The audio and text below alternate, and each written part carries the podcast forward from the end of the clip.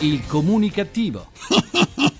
Perché l'ignoranza fa più male della cattiveria. Ideato e condotto da Igor Righetti. L'Italia in crisi, baby, in crisi, baby, e non so se riavrò la casa e il lavoro, forse no. Forse no. Mentre sputo il mio sangue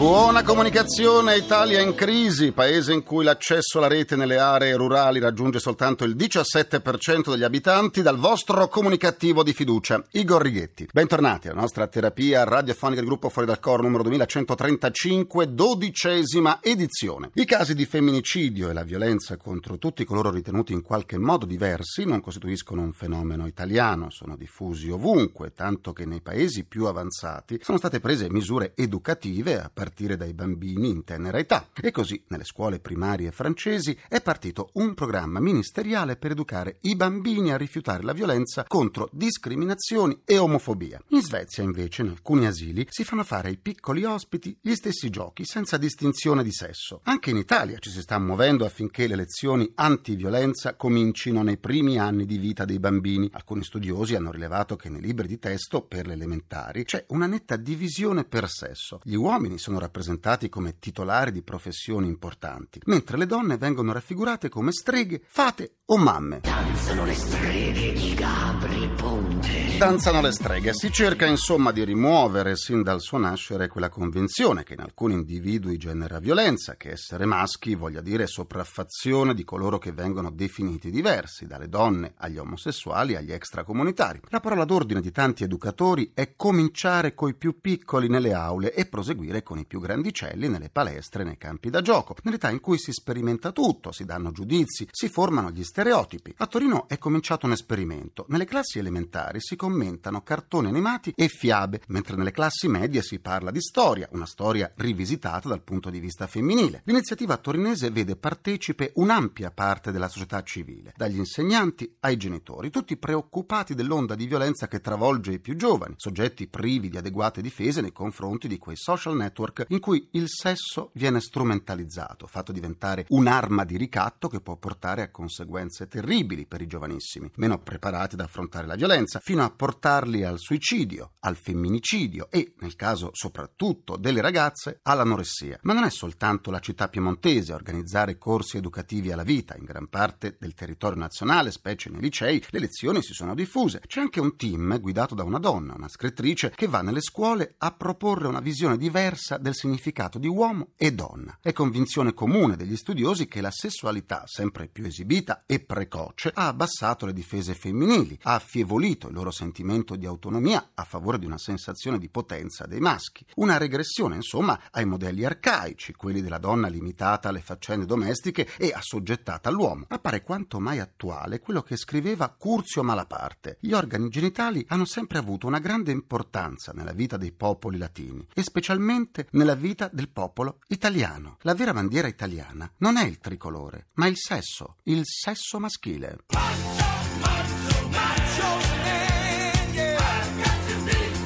Il mio avatar Igor chiede la linea per il suo grrrr. GRC, giornale radio comunicativo. Sì, sì, abbiamo capito che sei ringhioso, sì, sì. Eh. Un centinaio di pastori sardi ha bloccato l'incrocio della statale 130 vicino a Cagliari. La protesta è durata mezz'ora ed è stata organizzata dal movimento Pastori Sardi per sollevare ancora una volta la questione dell'epidemia di lingua blu, il morbo che sta decimando le pecore dell'isola. Forse ai pastori non sarà sembrato sufficiente allontanare dalla Sardegna tutti i puffi presenti? Eh, forse. Ti ripasso la linea Igor, grazie Igor, molto conciso. Per riascoltare le sedute del comunicativo andate sul sito comunicativo.rai.it dove potrete anche scaricarle in podcast. Come sempre vi aspetto pure sulla pagina Facebook del comunicativo, facebook.com slash il comunicativo. Soffermiamoci ora sulle regioni e la spending review.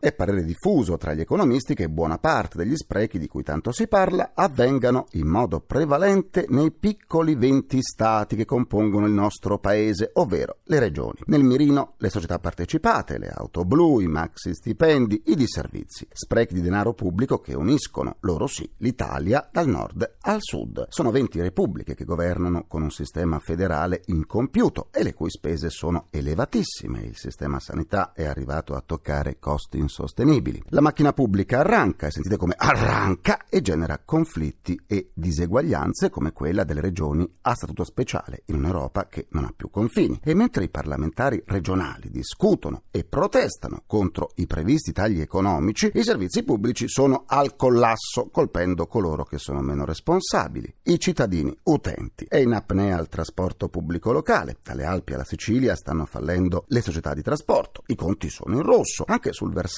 della sanità pubblica la situazione è drammatica. L'assistenza specialistica ambulatoriale registra una forte diminuzione in tutte le regioni da quando è stato introdotto il super ticket e questo è davvero un segnale drammatico perché curare è molto più costoso della prevenzione. Ma i bilanci sono dissestati un po' ovunque, mentre tasse e balzelli in continuo aumento sembrano non riuscire ad arginare la voragine. E allora andiamo a parlarne con i nostri ospiti. Do la buona comunicazione al presidente della regione Abruzzo, Giovanni Chiodi. Buona comunicazione. La regione Abruzzo ha compiuto molti interventi sul taglio delle spese, anticipando di fatto la spending review. Quali gli interventi compiuti e quali i risultati? Per quanto riguarda la spending review, noi eravamo la regione più indebitata e più tassata d'Italia, quindi già dal 2009 abbiamo cominciato a lavorare in questo senso. Sui costi della politica abbiamo fatto interventi radicali che vanno fino alla eliminazione delle indennità di vitalizio. Siamo intervenuti sul numero dei consigli regionali riducendoli, ma comunque eh, siamo tra le tre regioni italiane che hanno i costi della politica più bassi e questo per un espresso riconoscimento da parte del governo Monti. Sulla sanità eravamo la regione più commissariata nel 2007 non eravamo in grado di assicurare né una sanità a costi sostenibili né di qualità secondo quelli che sono i livelli essenziali di assistenza. Negli anni siamo riusciti a intervenire in maniera radicale in modo da costruire un nuovo modello sanitario che punti sul territorio, ha riconvertito una serie di ospedali all'interno della regione e di conseguenza oggi siamo una regione che ha un equilibrio nei conti sanitari e un miglioramento dei livelli essenziali di assistenza sensibile secondo il Ministero della Salute.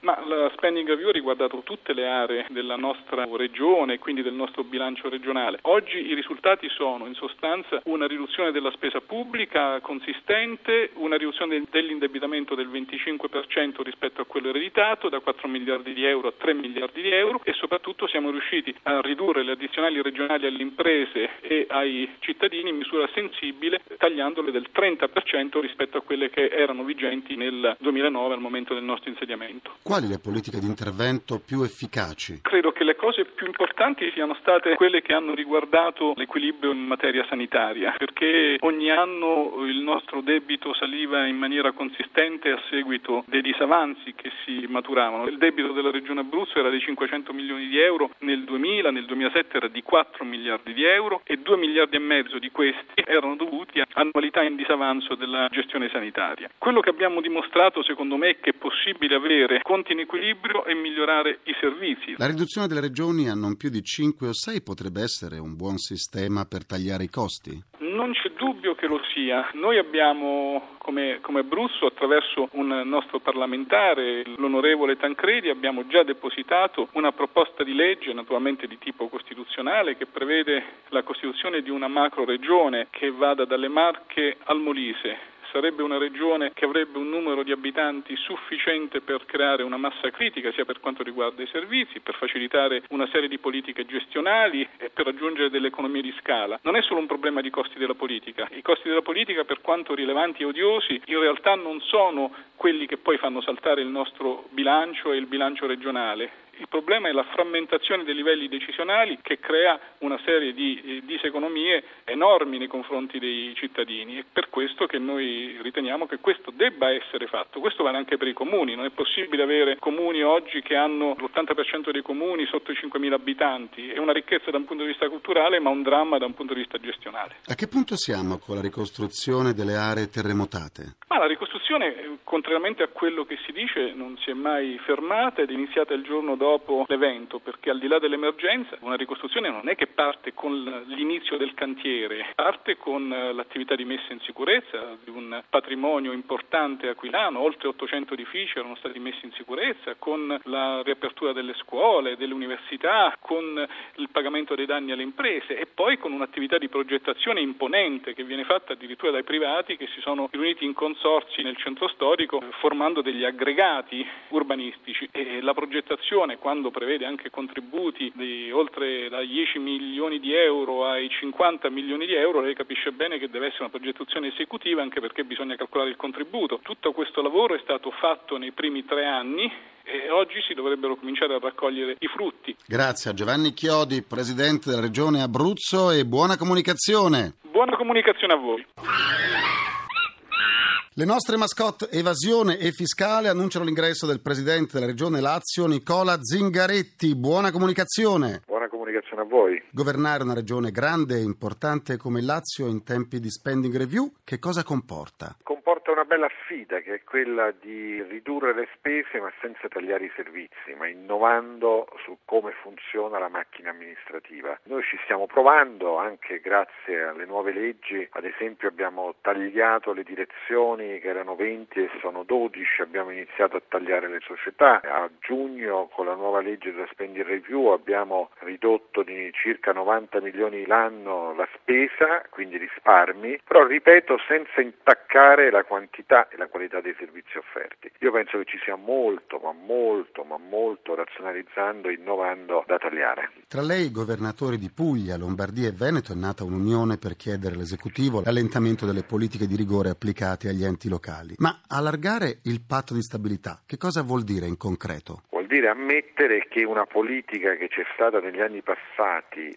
solo fondata sui tagli e sul risparmio ha prodotto dei disastri, per cui spesso la spesa pubblica con i tagli lineari non è diminuita, ma soprattutto si è ucciso il paese. Quindi bisogna inaugurare una nuova politica economica che pensi anche attraverso una buona spesa pubblica a rilanciare lo sviluppo. Noi abbiamo detto delle cose molto precise da questo punto di vista, ad esempio non mettere nel patto il sostegno al cofinanziamento dei fondi comunitari, non mettere nel patto alcune voci particolari, che so io, quelle sulla spesa per la, gli edifici scolastici o quella sulla rete ospedaliera, perché queste sono sì spese, ma che poi producono anche una crescita perché riproducono una riduzione della spesa. Un nuovo edificio ospedaliero costruito secondo i nuovi parametri ambientali produce un risparmio sul suo funzionamento che nel tempo assorbe la spesa, quindi bisogna anche qui innovare e avere un po' di fantasia e coraggio. Cinque aziende regionali, Sviluppo Lazio, BIC, BIL, Filas e Union Fidi saranno unificate. Una riforma che attraverso un nuovo modello gestionale mira a far tornare a crescere la regione Lazio? Eh, questa innanzitutto è una promessa mantenuta. Avevamo detto che tagliavamo e abbiamo tagliato. Appunto sullo sviluppo passiamo da 5 a una società, da 23 a 3 componenti del CDA e a regime qui risparmieremo dai 4 ai 5,5, 6 milioni di euro di risparmio, ma soprattutto ci doteremo di una struttura molto molto più efficiente. Abbiamo fatto un'indagine sulla Banca Impresa Lazio che era un istituto sul quale la Banca d'Italia aveva fatto delle grandi e negative osservazioni. Beh, lì il costo medio di una pratica era di 6.200 euro, il costo medio di riferimento per un concorrente era di 1.000 euro, cioè 6.200 quella del bill, 1.000 quella del concorrente. Quindi non erano solo scatoloni che spesso costavano troppo perché avevano troppi dirigenti o CDA, ma non erano solo efficienti. Grazie al Presidente della Regione Lazio, Nicola Zingaretti. Buona comunicazione e buon lavoro. A voi un abbraccio. Vola, vola, vola, vola, vola, così me qualche pace me pare de sognare. Canto per cantare perché mi sento un friccico nel cuore. Una chiusura musicale in onore dell'Abruzzo e del Lazio. Concludo anche questa seduta con il mio consueto pensiero comunicativo. I ricercatori dell'Università del Queensland in Australia hanno scoperto che la scolopendra a testa rossa un centopiedi comune in Cina utilizzi un veleno per paralizzare le prede, nel quale vi sarebbe una sostanza chimica che potrebbe essere sviluppata come un antidolorifico più potente della morfina. Quindi questa ricerca sfaterebbe la credenza che le scolopendre paralizzassero le loro prede non lavandosi i centopiedi? Ringrazio i miei implacabili complici Vittorio Lapi, Valtrighetti, Carapagliaio, ringraziamento a Francesco Arcuri. Alla console. Alla console, tra gli immancabili. Folletti! Folletti! Folletti, c'è Daniele Di Noia. Vi aspetto domani, sempre alle 14.44, minuti primi, secondi a nessuno. Mi raccomando, buona comunicazione e buon proseguimento dal vostro portatore strano di comunicattiveria. Igor Righetti, grazie, vi lascio al GR1. A domani. Il comunicativo. Perché l'ignoranza fa più male della cattiveria. Ideato e condotto da Igor Righetti.